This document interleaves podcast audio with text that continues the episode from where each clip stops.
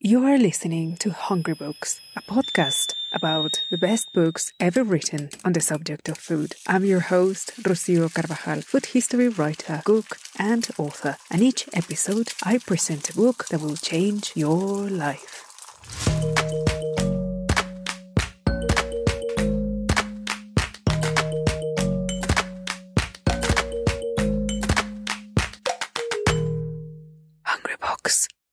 Well, hello everyone.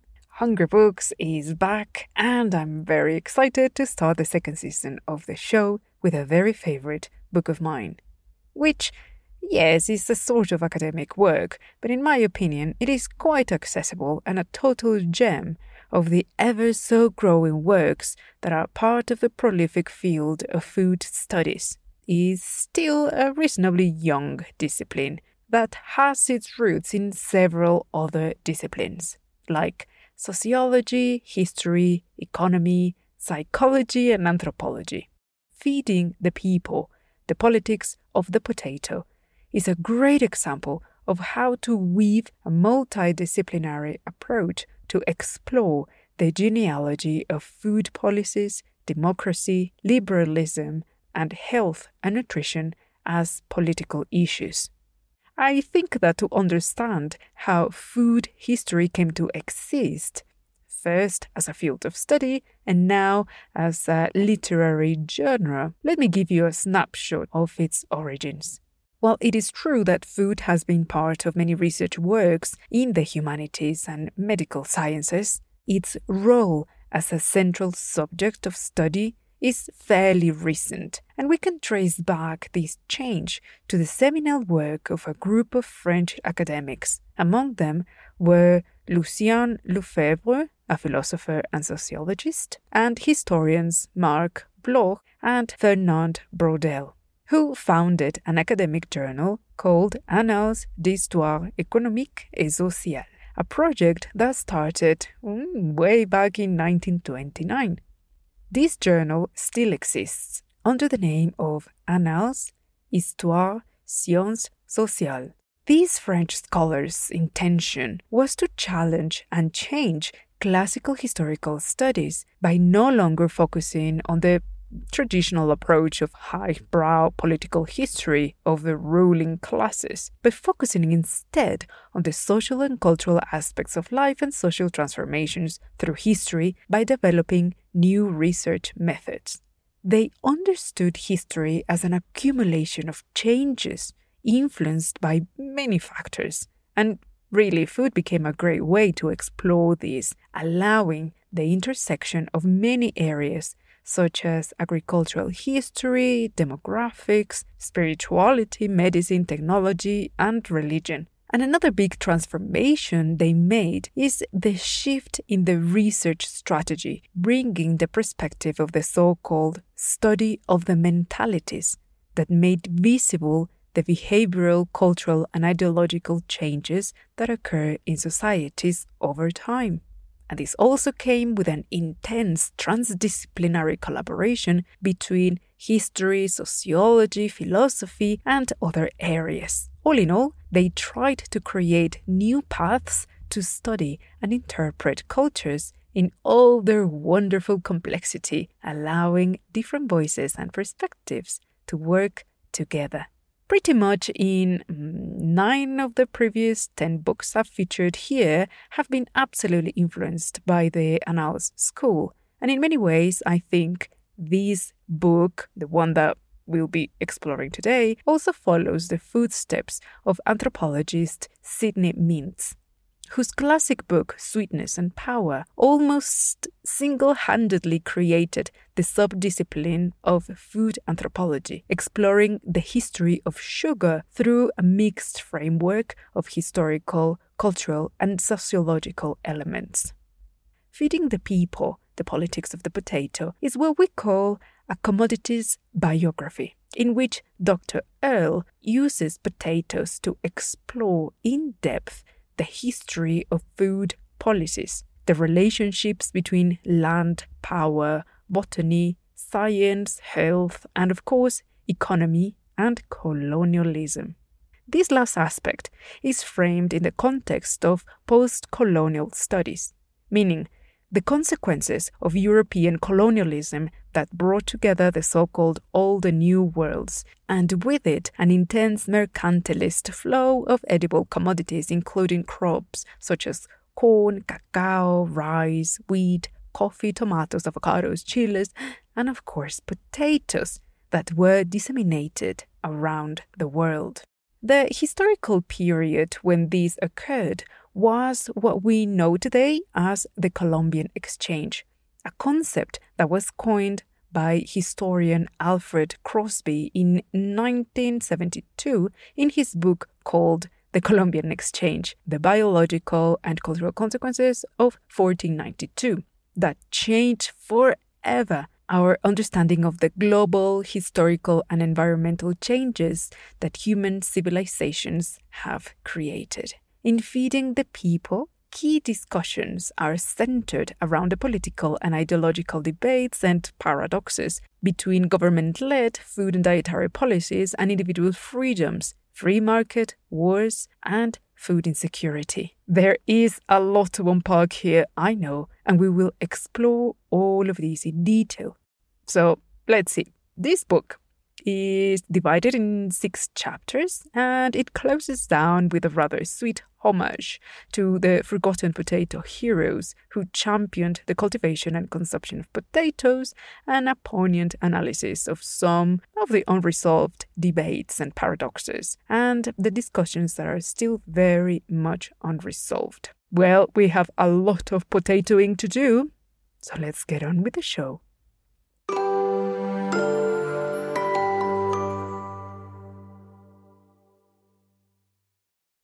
Chapter 1 Immigrant Potatoes. It is a truth universally acknowledged that the accepted origin of potatoes is the beautiful Casama Valley in Peru, where a lengthy and crucial process of domestication was carried by the ancestors of the Inca.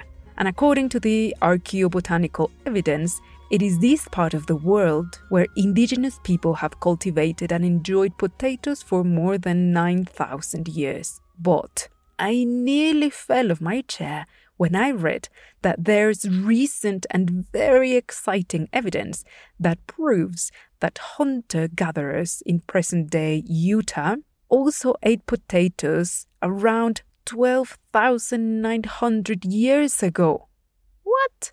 Which goes to show that the prehistory of American civilizations is way more complex and surprising than we thought. And that also proves that the routes of migration were not unidirectional, meaning ancient hunter gatherers really roamed back and forth through large regions, quite possibly, or rather definitely, also carrying and disseminating crops.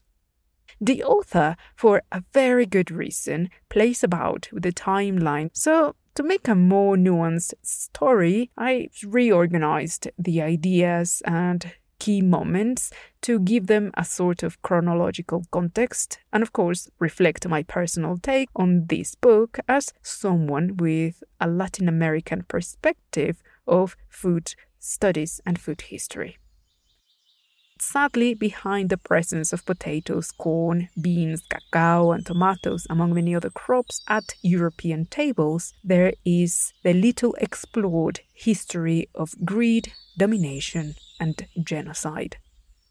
The very first accounts about the Americas that arrived in Europe came in the form of letters and other documents from conquistadors and clergymen who traveled shortly after the initial success of military expeditions, while the conquest was still unfolding. In the case of Mexico, it was Hernan Cortes who led the first and largest military campaigns and had the duty to report and update the Spanish monarchs on a regular basis, which he did by writing numerous and extensive letters known as Cartas de Relación or first hand accounts of New Spain, which were heavily embellished to suit a narrative that portrayed Cortes as a savvy and successful conquistador. However, 47 years later, after the fall of the Mexica Empire, Bernal Diaz del Castillo, who took part in the conquest, wrote a famous memoir called The True History of the Conquest of New Spain, trashing Cortez's famous accounts,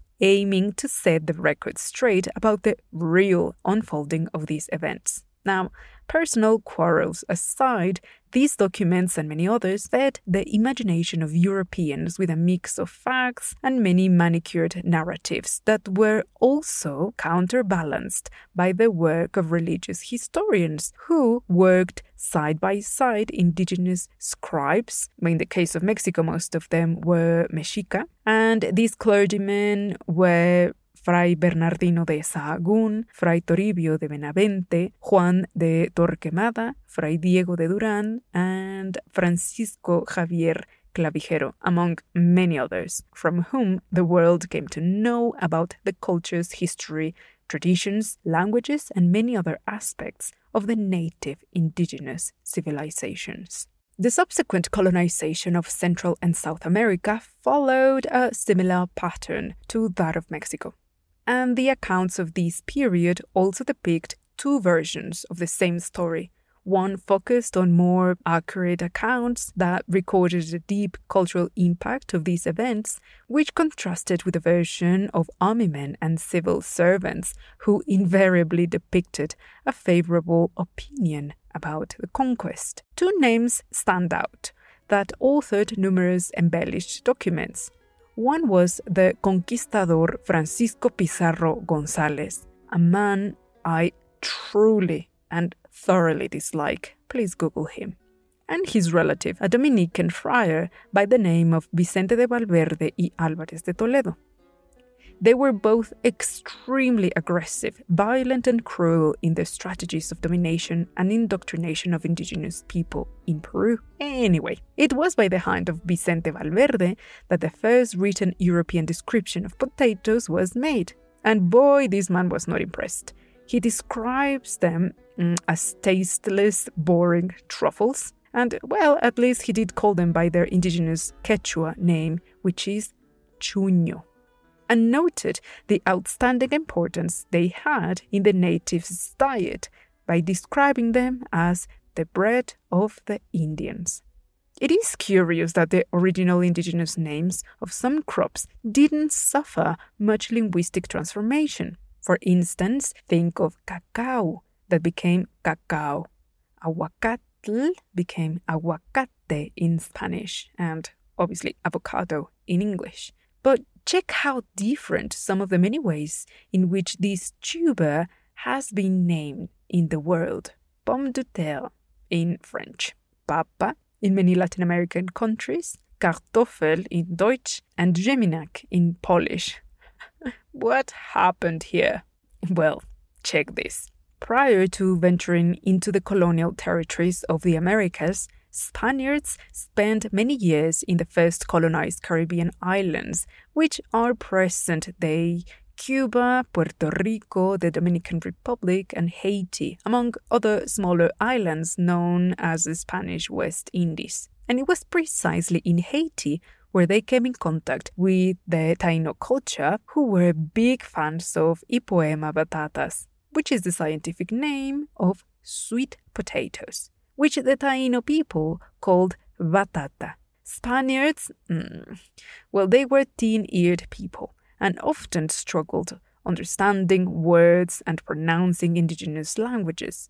So instead of saying batata, which is very simple, it just has a very soft B, started saying instead patata with P several years later after the conquest of Peru chuños became one of the many edible commodities of the colonial trade, and that was the moment when Spaniards started calling them patatas. And just follow me. This is when things get really crazy.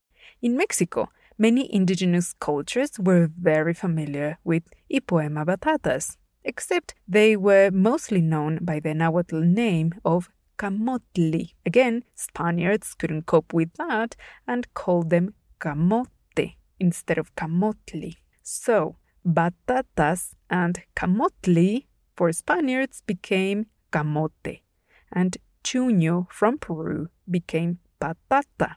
And to make things more confusing, across Latin America, patatas are just simply called papa. And if you think this is the end of this linguistic conundrum, well, let me tell you that by the mid 1500s, after the colonial expansion of Europe in Africa, another tuber joined the party, whose botanical name is Dioscorea rotundata, otherwise known in English as African yams. To the confused eyes and not very discerning palates of 15th century Europeans, potatoes, yams, and sweet potatoes fell into the same category, and in spite of their obvious botanical differences, it was decided that they were all yams. But now that you know the origin of this confusion, we can put this aside and go back to the moment when Spaniards went from having an initial dismissive attitude towards potatoes to going totally crazy after further culinary exploration and experimentation. But more importantly, they quickly understood the cultural and economic value of them, and so chuños or patatas became part of the tribute system of the colonial regime, along with staple crops like corn.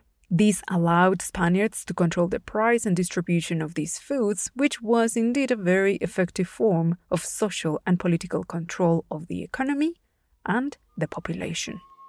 Like many other crops that traveled from the Americas to Europe between the 16th and 18th centuries, potatoes were met with skepticism and plain fear by others. Some of the arguments made against them were that they were not mentioned on the Bible. They grew under the soil, and on top of that, they thought potatoes had an unusual aspect. Mind you, they all seemed too happy about eating turnips, carrots, onions, and beetroot. Now, most of us think of present day botanical gardens as spaces of leisure where we can admire exotic plants and the beauty of greenhouses. But back in the 16th century, before botanical gardens ever existed, royal gardens and private orchards and allotments in monasteries were places where experiments and studies about botany, agricultural methods, and medical herbalism were conducted. Potatoes were studied by European gardeners, physicians, and horticulturalists who sustained an intense correspondence across the continent, exchanging specimens and comparing notes, hypotheses, and experiments. The funny thing was, they could have saved themselves a lot of time, pointless speculation, and effort if these and many other crops had not been simply extracted without any cultural context whatsoever about their cultivation, properties, uses, forms of preservation, and culinary preparation. This meant that colonizers had to invest decades and, in some cases, centuries figuring out the best way to solve these things, and not without a fair share of failed experiments and painful findings, like the fact that potato leaves are very poisonous, and to learn that they indeed made and ate loads of soups until they put two and two together.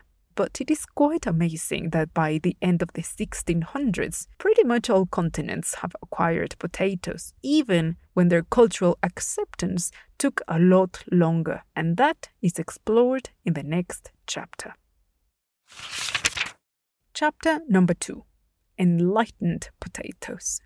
The widespread potato cultivation and state backed consumption in Europe was delayed for a few hundred years after its initial arrival. In fact, it is often the case in history that the adoption of foreign crops starts from the bottom up, meaning that long before monarchs were ever concerned about potatoes, at many remote rural villages and farmlands, people were already consuming them as early as the late 1500s in different parts of Italy, Galicia in Spain, Brunswick in northern Germany, and southern Poland. And because potatoes are so easy to grow, quite often they were considered as garden stuff, meaning they would have been grown in kitchen gardens by women who actually made them the most skilled potato growers at some point in history. As time passed, the exciting 1700s saw the rise of new figures that would play a key role in the shaping of society and the birth of new disciplines. Botanists, naturalists, geographers, historians, and physicians fell under the spell of science and the social function of it. The growth of the population and urban centers saw the need to ensure more efficient ways to deal with new challenges, and feeding the people was top of the list. So potatoes then had a sort of renaissance thanks to the uncanny alliance of physicians, statesmen, priests, and people supporting the idea that potatoes were an exceptional resource for the poor, which would liberate them from hunger and poverty. But chief among these potato enthusiasts, there was Antoine Parmentier, and not only he became the darling of potatoes, he really changed the course of food policies in history. Now, while this book gives him, you know, a special place, I think he really deserves a lot more of attention because his work and legacy are too interesting and important to be simplified. So let's see Monsieur Parmentier was born in 1737 and had trained to become an army pharmacist. First, serving at the Hotel des Invalides in Paris, which mm, was a type of infirmary or sanatorium, from where he pursued his botanical interests as a member of the Agricultural Society, conducting research on the strategic use of vegetables to create more effective ways to feed the population and prevent food shortages. At this time, the popularity of potatoes was at its lowest point, and rumors, superstition, and ignorance had convinced people that they were poisonous, transmitted leprosy, and were, well, just plain evil. But Parmentier was on a mission to convince everyone, including the king, Louis XV, about the benefits and advantages of cultivating potatoes. At this moment in history, Europe was mm, politically unstable, and the Seven Years' War broke in 1756, which was mainly fueled by bitter disputes over the possession of colonial territories between Britain, Portugal, France, the Habsburgs, Sweden, Russia, and a few other kingdoms, including Prussia, which at some point invaded Paris, taking many prisoners, including, yes, Monsieur Parmentier who was thrown in prison for three years and fed a staple diet that mostly consisted of, well, potatoes and a few other vegetables, which absolutely convinced him about the many nutritional qualities of this tuber. After his release in 1763, Parmentier wasted no time and started an ambitious study using all of the resources available to him as a new member of the Agricultural Society and professor at the College of Pharmacy and School of Bakery. In 1771, in spite of the raging propaganda against potatoes, he won an essay contest demonstrating that potatoes were an excellent substitute for regular flour, which came as very good news as wheat shortages began crippling bread production across France. Bumped by his success, Parmentier headed for Versailles and presented Louis XVI a bounty of our Andean tubers, flowers included, and managed to convince Le Roi about how potatoes could potentially be the perfect solution for the nation's growing food problems. Legend has it that not only the king was convinced about this, he even started wearing potato flowers on his lapel. And Marie Antoinette started wearing potato flowers on her hair, which apparently other women started copying. Parmentier continued his research and planted 37 acres in the Sablons plains outside Paris. And only three years later, well, the king and queen literally lost their heads in the French Revolution, and Napoleon and the new Republican Revolutionary Committees put Parmentier in charge of agricultural issues, hygiene, and assistance for the poor. At this point, potatoes started being farmed on a large scale in France, and other countries followed soon after. And the author tells us that modern societies and governments at this point understood that famines are not just things that happen, but the consequence of many factors, most of which are totally preventable. And this conceptual shift changed history forever. But this is not the end of the legacy of this gentleman, because back when he was busy promoting his treaty and taking part in potato themed dinners to try and gain adepts for the potato cause, Thomas Jefferson and Benjamin Franklin were invited to take part in one of these events. And rumor has it that Jefferson was so impressed by one of the many potato dishes served at the dinner that he even offered it at a banquet, which apparently was a roaring success. Mm. And the name of this wonderful dish, you may wonder? French fries. Now, what Dr. Rebecca wants us to understand is that the potato's new status as a state supported crop reveals the emergence of new ideas about political economy, public health, and effective statecraft that emerged during the Enlightenment, which slowly changed the state's responses to food scarcity. More complex ideas started to emerge, including the notion that bigger populations increased the strength of a nation. And so, a very early notion of food security became quickly embedded with the notion of nation building and patriotism. Also, food slowly became a political factor of differentiation. Who ate what and why became the foundation of stereotypes national identities were more than ever projected on national diets.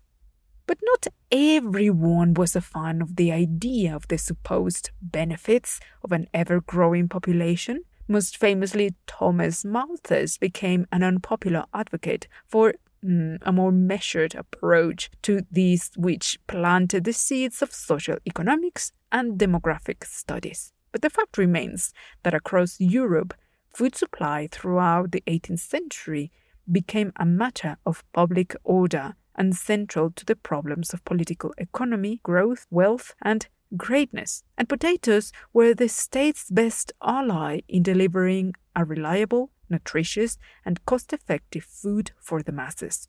In England, this inspired the creation of the Board of Agriculture and Internal Improvement together with a committee on potatoes, which sought to promote the mass consumption of ready cooked potatoes and worked to make prototypes of portable potato roasters, which, believe it or not, became a common sight in the following century during the Industrial Revolution.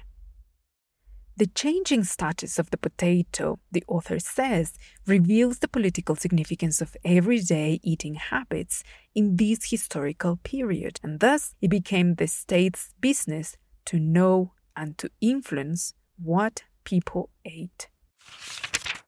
Chapter number three Free Market Potatoes. There is no doubt that moving away from the idea that famines were not the consequence of divine or evil forces was a good thing, because people came to understand that studying weather patterns, planning, and taking provisions were all important aspects that required careful consideration to ensure the resilience of food systems, even if they didn't know these fancy words. Added to this, the states were faced with the challenge of balancing the new notions of individual freedoms and public good, and on the other hand, setting limits to the unlimited powers of states was at the core of the ideas behind the French Revolution, which indeed sent shockwaves throughout Europe. Now, Scarcity and abundance of food are factors that have shaped human history forever. The food shortages of the late 1700s were the result of a terrible combination of erratic weather patterns and very poor management and planning on behalf of the government. The string of violent uprisings, riots, and marches that, well, of course, in France escalated to a full blown revolution became an immediate cautionary tale for other countries. To counterbalance these issues, the notion that people in a position of privilege, had the moral duty to help those in need, saw the rise of charitable initiatives that took the form of soup kitchens in large urban centers. So, from Lancashire to Geneva and beyond, hundreds of cities offered free or you know, next to free soups, stews, potages, and other meals for all. And a common ingredient used across Europe, of course, was potato. But in spite of the enthusiasm of those who championed these initiatives, the food offered as soup kitchens was often met with disdain and resentment, described as watery, insipid, and in the worst cases, ugh, just plain dreadful. But that didn't stop advocates who insisted that these soups were indeed a sort of cure and source of joy and nourishment against poverty, politicizing the idea that happiness was something that state could deliver and in fact should deliver. These ideas were supported by many writers, including François Jean de Beauvoir, Marquis de Chastellux, author of a treatise on happiness entitled De la félicité publique ou Considérations sur les sorts des hommes dans les différentes époques de l'histoire, published in 1772. However romantic or delusional as this idea might seem, it wasn't completely crazy. After all, Malthus himself had noted that hungry people are likely to be unhappy and prone to violent acts. So, idealized happy eaters were theorized as a key component of a secure, strong, and prosperous state. In many ways, soup kitchens became a sort of social and political laboratory. Sir Benjamin Thompson, Count Rumford, became, well, a potato evangelist preaching about how to achieve public happiness by feeding the masses, which is the central idea of one of his essays called Of Food and particularly of Feeding the Poor, which was widely admired. And he went on to create two types of, well, let's call them business models one for running soup kitchens and another for running workhouses, where beggars, invalid, destitute, and children and other poor souls will work to earn an honest living, and both soup kitchens and workhouses became incredibly popular among politicians and philanthropists across Europe. One of the versions of his famous recipes, oh, because he also wrote his own recipes, uh, was designed to be as nutritious as well as highly pleasurable and contained, well, of course, potatoes, along with barley, beans, onions, salt, mint, and chilies. It doesn't sound too bad. And he actually became a big celebrity that traveled across the continent, visiting kitchens and encouraging governments to adopt his ideas. At this point, potatoes had a 360 degree change in the eyes of Europeans. The once feared and mistrusted foreign tubers were now queens of cookbooks and champions of well being. In fact, it was only a matter of time until a proper heavyweight like Adam Smith also used them to offer examples of how a well fed agricultural workforce would lead to more productivity greater surplus and economic profit for everyone farmers, landowners, and the national economy. So far, so good. But there were others who saw with skepticism all these changes. And a good example of this is Kant. In his essay, What is Enlightenment? Kant explores very provocative ideas and he argues that there are three signs of an unenlightened existence. First, the unquestioned acceptance of whatever one reads on books. Well, that is good advice. Two, allowing religious authorities to determine one's moral codes. Yes, yes, of course, we all agree. And three, permitting physicians to decide one's diet. Whoa, now we're talking. And it is this last aspect that in time became a key argument for individual freedoms and rights. And in other words, he was talking about autonomy in terms of freedom from being constrained by someone else's choices. There is no doubt that it is from the intellectual contours of the 18th century's economic thinking that we get the paradox that is, what we eat is both our business and also very much the business of the state. Chapter number four Global Potatoes.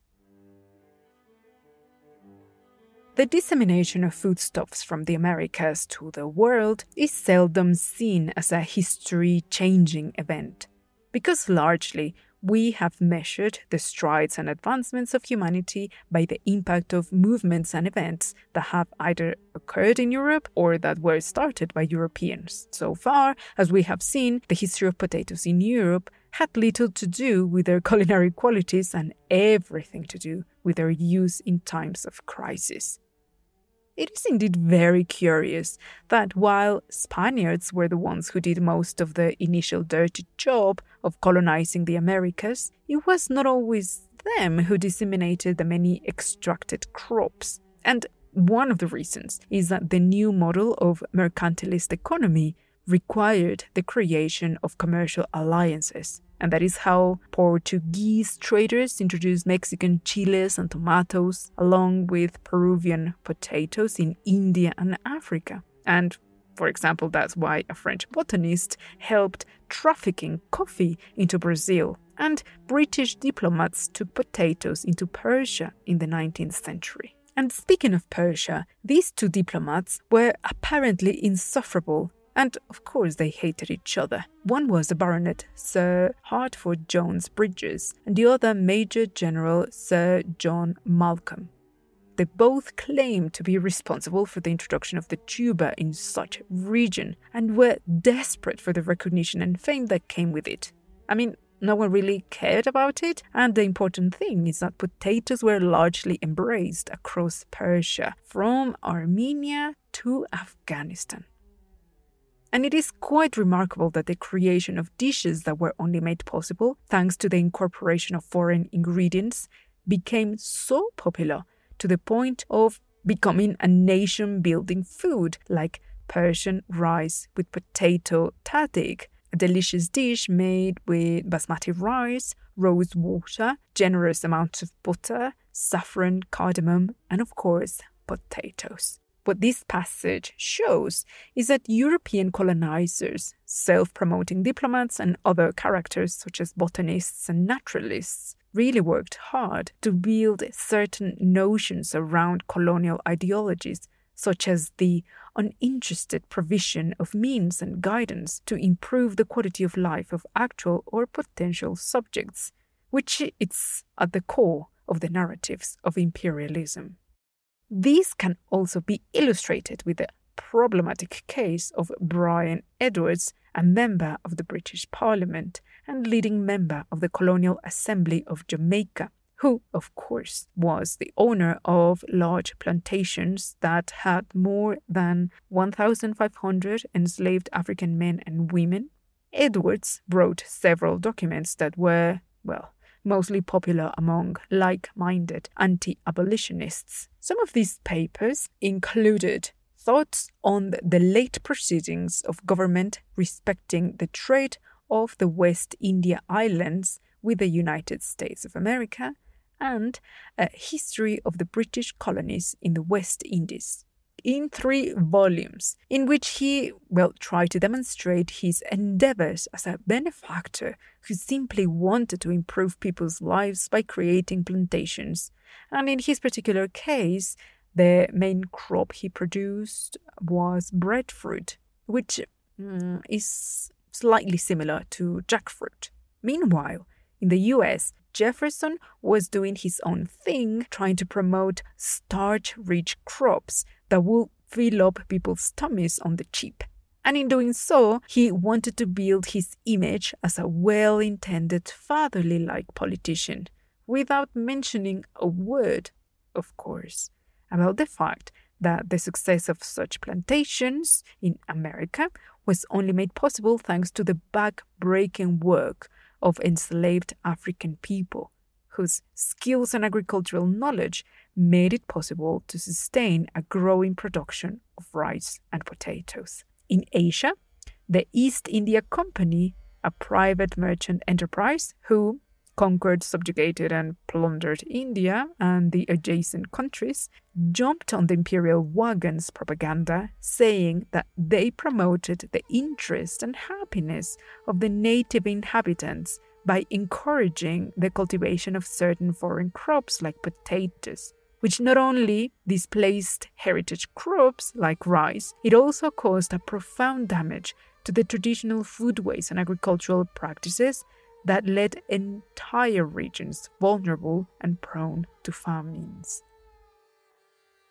Colonialism indeed had a key role in disseminating crops such as potatoes that had the purpose of solving food shortages and producing profitable commodities like sugarcane, all of which had the support of the fields of studies like natural history and economic botany, which were developed as a tool of Europe's ecological imperialism. As a very eloquent historian, James Edward McClellan III explains in his book Colonialism and Science, Saint-Domingue and the Old Regime.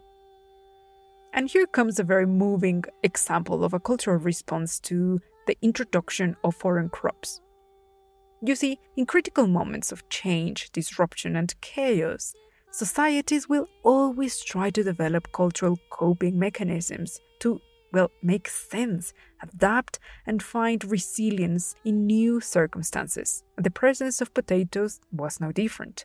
Their incorporation into rituals and cosmovisions or worldviews of India's culture are a great example of these as they became part of the foods consumed during religious fasting and also a prominent ingredient in times of feasting.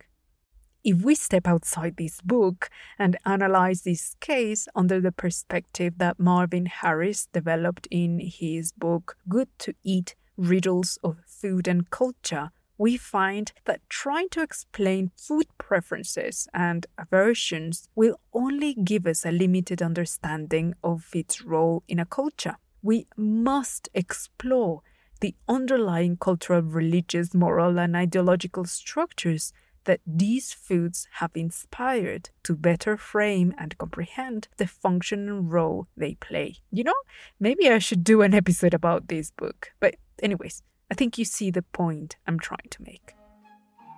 Now, at this moment, you might be wondering which was the impact back in Peru of the global popularity of potatoes? Well, by the late 1700s, Peru, like other Spanish viceroyalties and kingdoms in the Americas, saw the rise of independentist movements led by the Criollo caste, who were people born in the Americas of Spanish parents whose participation in the political life was very limited, and mostly because of the rigid caste system controlled by Spain born elites. Educated criollo Peruvians, like their counterparts in Mexico, were heavily influenced by the Enlightenment, scientific thinking, and Republican ideals. Peruvian criollos became increasingly vocal about the human and cultural cost of the Spanish conquest, denouncing the massacres, violence, and subjugation of Amerindians. And in this context, potatoes well became a heavily politicized subject of discussion. For Peruvians, it was an indisputable fact that it was thanks to the indigenous people that Europe was able to grow and feed its population. And to the eyes of fuming Spanish colonialists, well, they were the true heroes behind the prodigious tuber's dissemination that now was feeding an ungrateful world. And uh, you know, something similar happened here in Mexico with corn. Because just like potatoes in colonial Peru, corn was part of dissonant narratives. On the one hand, conquerors saw native crops as lowy food, and on the other, they went around the world preaching about how kind of them was to share these foods with the rest of mankind. What is both uh, tragic and ironic is that a few centuries down the road, after the many ups and downs of potatoes' integration into different food systems, economies, cuisines, and cultural practices, the world never became really aware of the huge debt owed to the ancient Andean cultures who domesticated potatoes. Then again, the world seems to have forgotten all about Spain's questionable self promotion efforts as colonialist heroes. I guess that is karma for you. Chapter number 5 Capitalist Potatoes. Large scale production of manufactured goods, the rise of merchant corporations, and an increasingly interrelated global network were some of the many factors that contributed to a massive economic shift towards the rise of capitalism. Not long before, potatoes were seen by rich and poor as God sent blessings and happily praised potatoes' versatility to provide subsistence. But potatoes quickly became a symbol of oppression and greed, as the growth of industrial urban centers came hand in hand with large internal migrations that left rural areas without enough farming workforce to feed the growing urban population. These, however, became fertile ground for new experts to appear who spoke the language of nutritional science and saw with real concern the correlation between the poor diet of ordinary people and the risk of damaging a nation's economic success. They managed to convince themselves that overrated potatoes were the root of their problems. And yes, people ate too many potatoes. But the truth is that most of them couldn't afford anything else. Grains had become increasingly expensive, and potatoes were not only the substitute for bread, it was also the substitute of meat and eggs and cheese and anything else. In this chapter, Professor Earle takes a deep dive into the case of Ireland of course, and the many factors and forces at play that created the famous famines. She also focuses on the case of a very interesting Englishman and member of parliament, journalist and aggressive social campaigner who systematically denounced the corruption and greed of individuals within the government.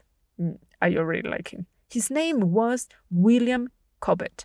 And like Shaft, well, he was a complicated man but he had really good ideas. For instance, he campaigned to lower the salaries of incompetent and overpaid bureaucrats. And among the many pamphlets that he wrote, there was one that still has a lot of resonance today, where he coined the concept of cottage economy. In 1822, he encouraged people from rural areas to learn skills not only to become self sufficient, but to be able to sell the products they made like bread, ale, cheeses, and other staples.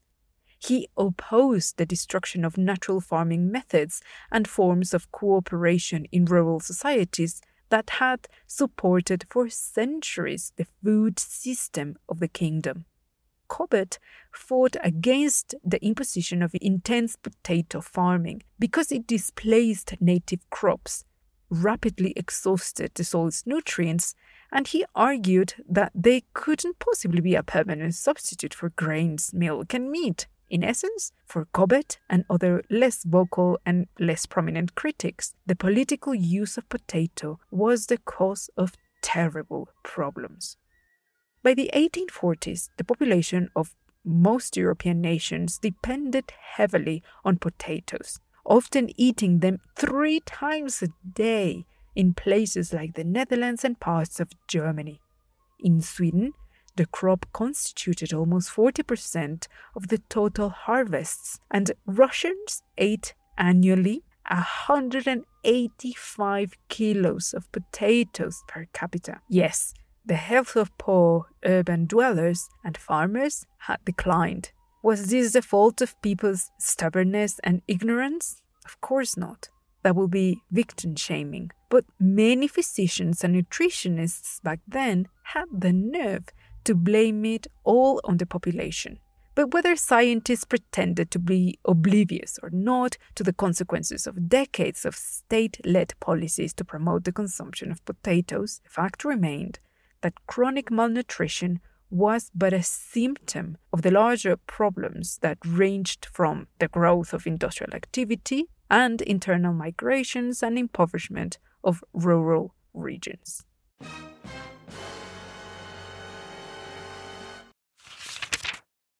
Chapter 6 Security Potatoes.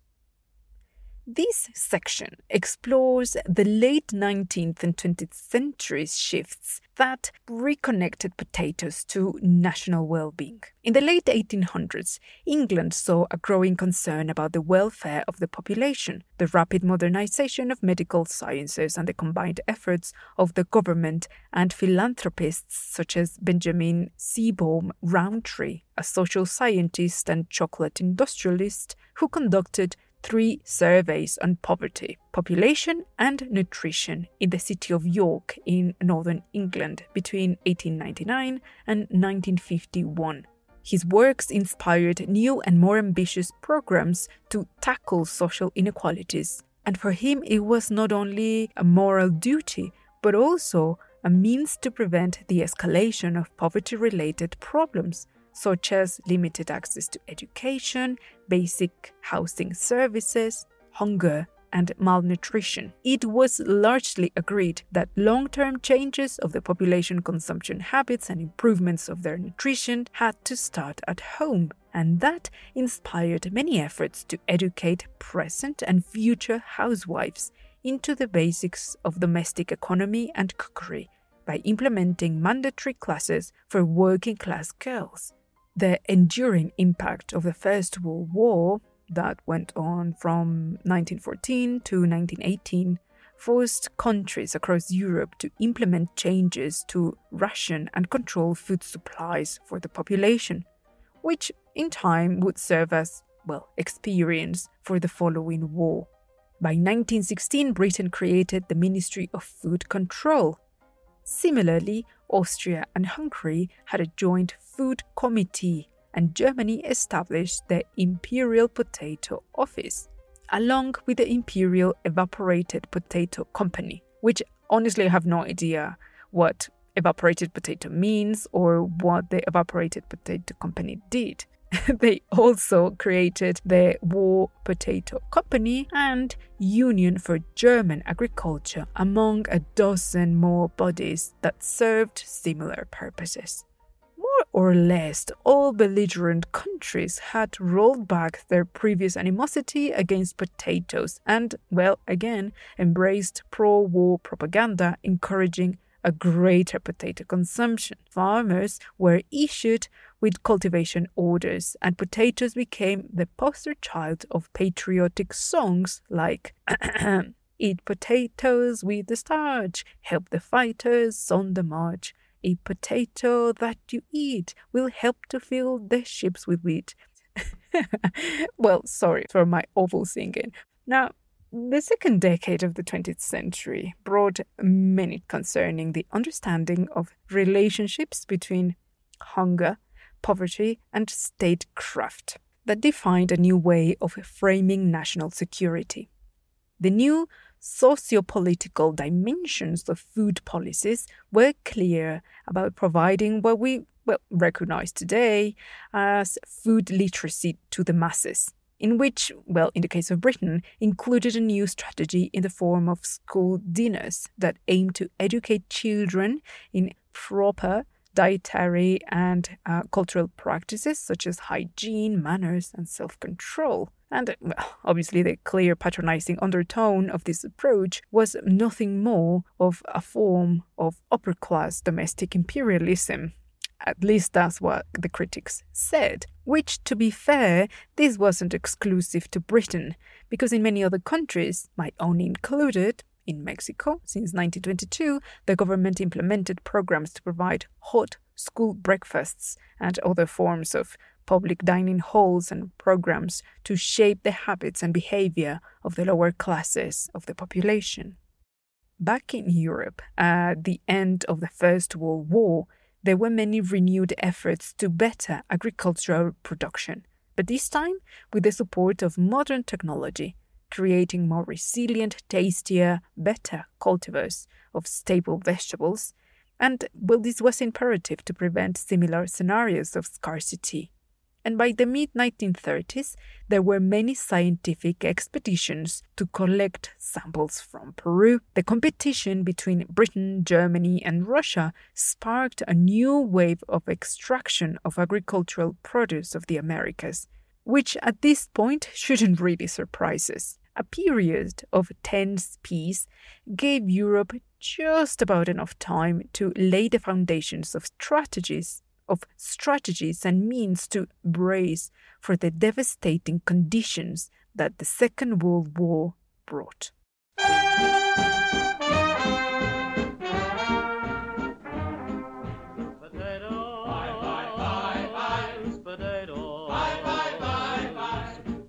Small, short or tall, potato Pete has got 'em all. Across the continent and even in the US, campaigns to plant potatoes and pamphlets with dozens of recipes championing these tubers became heavily politicized and symbols of resistance, nationalism, and home building. The funny thing is that it was pretty much the same story played in different versions, as potatoes ruled the tables from Moscow to Berlin, Poland, and Britain. With the end of the war and the rise of multinational efforts to ensure cooperation and the prevention of further escalation of conflicts, the creation of the United Nations in 1945 became a symbol of hope and unification which rapidly put together bodies such as the Food and Agriculture Organization, FAO, which became a leading voice in matters of food security and nutrition. That, well, obviously came with its own ideological baggage, as it was, of course, shaped by Western and really European concepts of what development should look like for the rest of the world the impact of the um, FAO's policies not always aligned with culturally adequate solutions to the changes imposed to traditional foodways and food systems, creating a new set of problems and challenges that, well, mostly affected the developing world. The slow shift to a more nuance and adequate form of assessment and creation of region specific solution has occupied the United Nations for, well, at least the last 40 years. And in spite of the highs and lows of the political use of potatoes in the last 500 years, once again, we continue seeing efforts to promote it as a weapon in the fight against famines. For instance, in 1959, it was declared the International Year of the Potato, and this was repeated in 28. In Peru, in 2005, the government declared May the 30th to be National Potato Day, and similarly, Mexico declared September 29 National Corn Day just in 2019. Now, because these aspects actually intersect with the research I recently finished for my last postgrad, I can tell you that the rise of present day culinary nationalism around the world, but particularly in Latin America, has been the product of domestic cultural and economic policies, as well as international efforts led by UNESCO to promote the subscription of intangible practices, expressions, knowledge, and skills to the list of cultural heritage of mankind. With that, all nations have been encouraged to identify, study, and catalog resources that will be framed and sort of resignified as cultural resources, which are key to develop new tourism and economic models of development. In other words, it is no coincidence that in recent years you have seen a growing promotion of the culinary traditions of Peru, Mexico, and many other countries, which of course is great. It raises awareness of the historical and cultural value of those gastronomies and has enabled the creation of new economic ecosystems like culinary tourism. However, again, this came with its own particular issues, such as the invisibilization and limited participation of indigenous farmers and cooks whose heritage continues to be exploited and appropriated, this time not only by foreigners, but also by middle and upper classes who, intentionally or not, have fetishized, exoticized, and otherwise trivialized their traditions for economic profit, and also, you know, as means of creating new ways of self representation and I will stop myself because I can get carried away.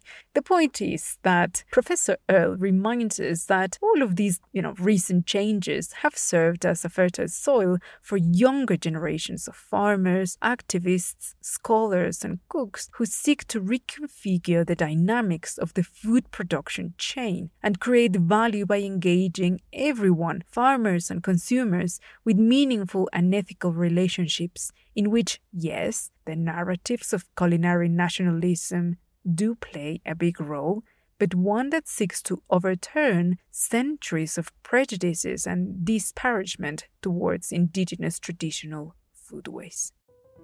Now, before going to the five reasons and why I think you should read this book, I mean, you should be convinced, right? But let me tell you a little bit about the author, Dr. Rebecca Earle.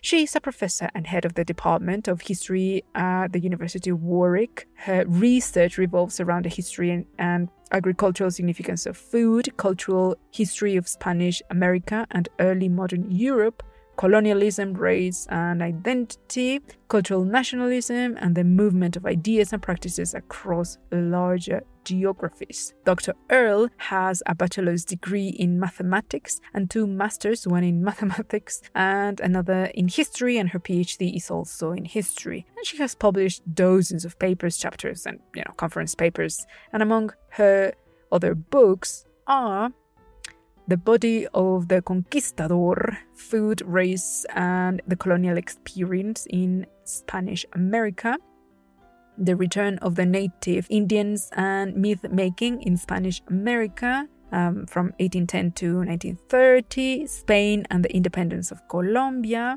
and of course, well, the book that brought us here today, Feeding the People, the Politics of the Potato, which was published um, last year in 2020.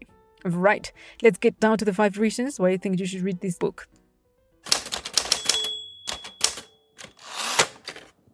Reason number one.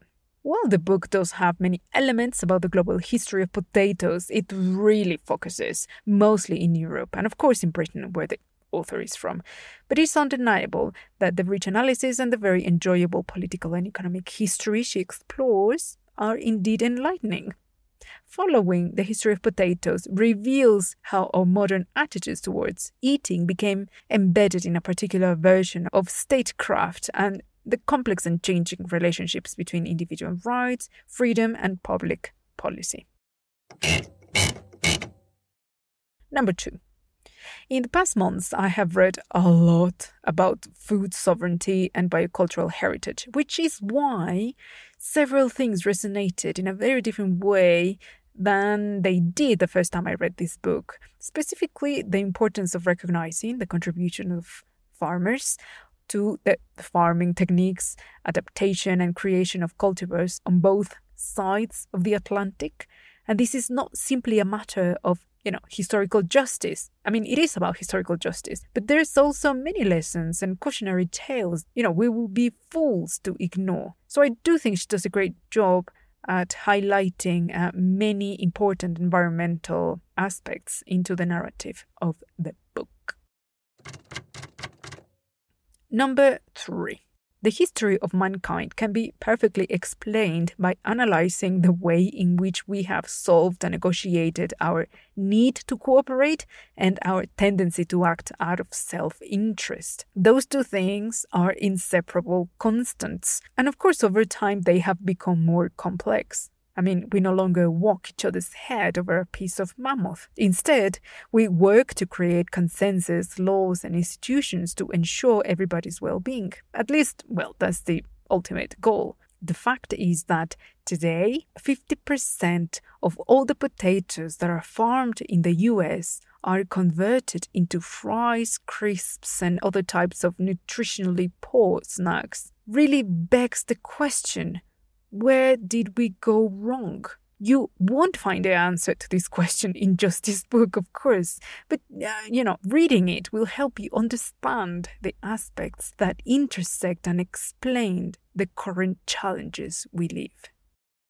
Number four, this book does a great job at showing how many foodstuffs, whether it's potatoes, corn, wheat, rice, or any other starchy staple, has been introduced into another food system and how these has had enormous consequences and repercussions because they had inevitably inspired different attitudes, social, cultural, economic, and political functions that have changed over time permanently and in a pendular way responding to the predominant forces, interests, and needs of the time. So, in essence, it will make you think of foreign foodstuffs that are now staples into your culture with a very different perspective. And last, number five, you really should need much more convincing of my part to get you reading this book, whose hero is one of the world's most satisfying foods, whether they are baked, fried, mashed, scalloped, roasted, or boiled. Potatoes, patatas, or chuños are just part of our lives, and I can guarantee to you that after reading it, you won't see potatoes the same way again.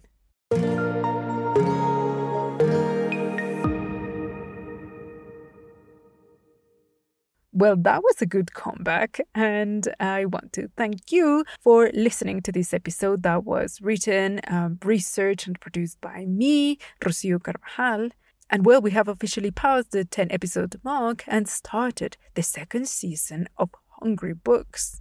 The title of the book I reviewed today is Feeding the People The Politics of the Potato by Rebecca Earle, published by Cambridge University Press. And in the notes of this episode, there is a link for you to get this book.